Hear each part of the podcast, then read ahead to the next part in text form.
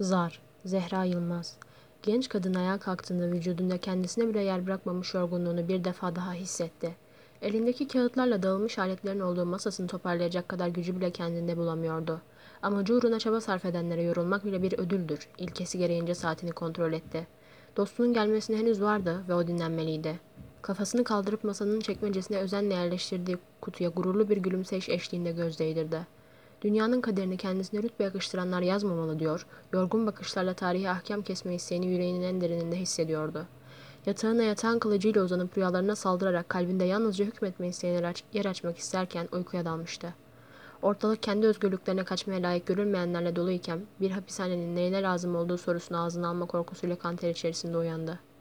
Göze karmaşık gelen tüm örüntülere kargaşa denmemesi gerektiğini öğrenmiş ve politikanın stratejik konumlu fikirlerinin etrafında dolanarak iş dünyasından çıkması gerektiğinin bilincine varmıştı. Hayatın planlarla dolu bir karmaşa içerisinde yaşanamayacağını savunmasının ve hükmetme isteğini kabartan gülümseyişin üzerinden yalnızca kısa süreli bir uyku geçmişti. Masasının başına oturdu, çekmecesini kontrol etti. Notlarını inceledi. Kağıt parçalarının dahi ihtiyacını anlayan o, şimdi ne yapması gerektiğini anlayamayacak kadar aciz mi düşmüştü? Fakat şimdi tüm yaşadıklarının boşuna olması korkusuyla burun buruna gelmişti. Yeniden yeşeremeyen gülümseyişiyle salya akıtarak geçmişi korkutup kaçırmaya çalışan bir köpeğe benziyordu hali. Dünyaya hükmetmek arzusuna sahip her kralın taktığı taçtan, güçten edinmek isteyen sıradan insanlardan biri olabilir miydi? İçindeki şüpheyi nasıl olmuş da fark edememişti. Gittikçe derinleşen nefeslerinde boğulan kısa ömürlü fikirlere kendim, fikirlerle kendini bu yaşa kadar oyalamış mıydı? Sorusu zihninde hayat bulmadan kapısı çaldı. Genç kadın dostunu içeri buyur edip titreyen ellerle arzu halini sunduğunda dostu nefesini hızla düzenleyip gözlerine dik bakışlarla karşılık verdi.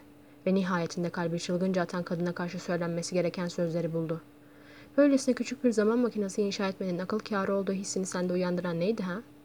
Genç kadın başının uzunca bir süre müşterisi olacak ağrısını sol eliyle selamlayarak çekmecesinden kutuyu sakince çıkarmaya çalıştı. Nafile.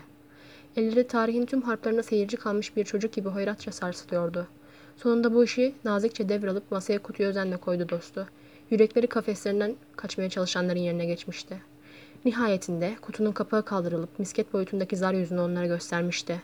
Savunmasızlığı onun güç kavramına hakim olmadığı anlamına gelmiyordu ve insanlar kurmak istedikleri düzenlerin içerisinde asileşiyorlardı.